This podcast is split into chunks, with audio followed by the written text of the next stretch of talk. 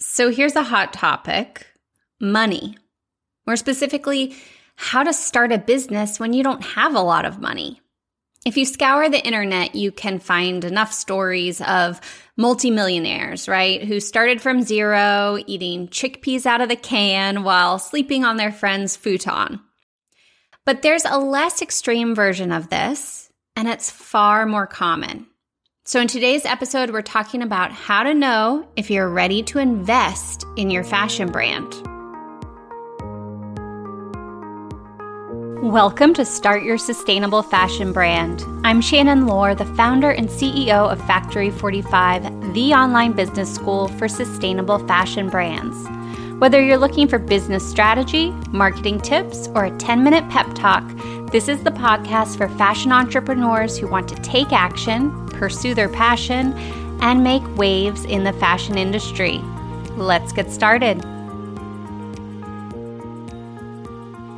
So here's the scenario you're craving a creative outlet. You've managed to save a small safety net of cash and may even have some disposable income at the end of the month. You see acquaintances on Facebook breaking out on their own. And you wonder to yourself, how did they do it?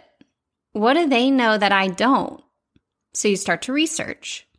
How to start a clothing line. You type into Google. From Marie Claire to WikiHow to Startup Bros, you face 938 million search results. Overwhelm begins to set in, but you make one conscious choice to take the first step I was living the same reality in 2010. I was just starting out trying to launch a sustainable fashion brand, and I had no idea what was what or who was who. The entire industry was a mystery to me with limited access. Despite the very obvious barriers, I committed to putting $5,000 into a business bank account as an investment in a company I didn't yet have. That was all of my savings. And I'll never forget transferring that hard earned cash as one lump sum, knowing that it was everything I had and probably money that I would never see again. I knew it was a calculated risk, and I was very aware that there were no guarantees. When I look back on that first bank transfer, I remember it as the first of many times I took a risk for my business without knowing how it would turn out. Over a decade later, I now know it's kind of the name of the entrepreneurial game, right? Whether it was investing money into a Kickstarter campaign I wasn't sure would be successful, or hiring a business coach, or buying the numerous online courses I've enrolled in, what I've learned is this you have to be willing to invest in your business before you know it's a sure thing. I don't mean that you should take out a second mortgage or drain your 401k, but you have to be willing to spend money to start or grow a business. There's no way around it. So, how do you do this without succumbing to the fear of bankruptcy and homelessness and all the worst case scenarios? You create a worst case scenario plan. Over the years, I've always told myself that if I lost all my savings, I could jump behind a bar again and start pouring drinks. I was a bartender. And as much as I hoped my bartending days were over, I knew that I could make cash quickly if I had to. For you, it might be nannying or waitressing or admin or cleaning houses or freelancing. Depending on how dire your worst case scenario plan is, having one can do two things. One, it can be an indication that you're not ready to take action on your business. Or it can liberate you. It's the litmus test you need to make a big financial decision.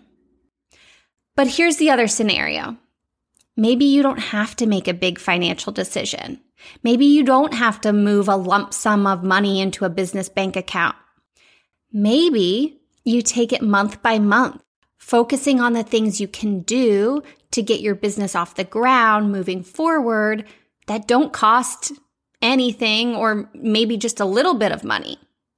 There are things like social media, email marketing, networking, content marketing, all things that will help you build an audience and are vital to the pre launch phase of creating a fashion brand. Because here's what I know money shouldn't hold you back from starting a passion project, building a brand, or even creating an empire if that's what you want. Yes, growing a business requires money, but it's not necessarily as much as you think. There are things you can do now, ways to be savvy, free strategies you can use to make progress without spending a dime. And I'm going to tell you five of them right now so you can get started with no expenses today. Number one, set up a free MailChimp account to start building your email list. You can have up to 2,000 contacts without spending a penny. Number two, set up an Instagram account. Start creating content, engaging with people within your niche, and growing your following. Three, set up a free Facebook group. Make it specific to your niche and the ideal target customer that your brand is trying to attract. Start building a tribe of future customers by engaging with them, creating valuable content for them, and building relationships. One, two, three, free MailChimp account for your email list.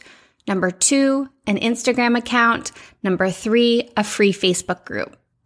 Number four, start content marketing.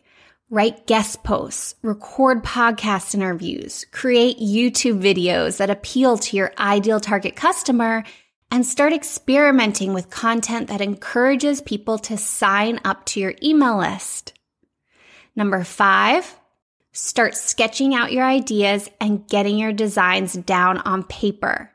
Okay, you can download my free spec sheet template that will help you legitimize your designs and prepare them for a pattern and sample maker, but you don't even need to invest money in a tech pack yet, right?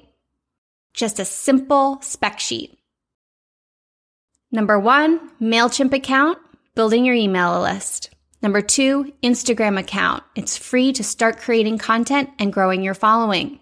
Three, set up a free Facebook group, make it specific to your niche and your ideal target customer.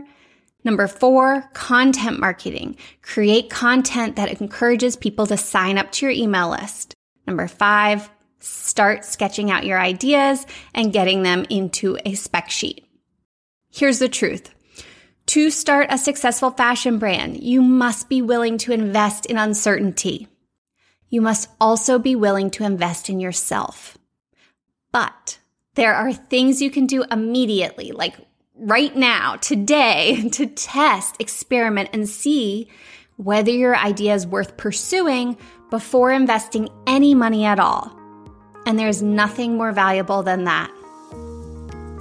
If you're interested in learning more about how to make these strategies work for your fashion business goals, book a call to speak with Hannah, our Director of Enrollment. You can figure out together if Factory 45 is the right fit for you and if our goals align. Just go to factory45.co slash apply. I'll also put the link in the description below this episode.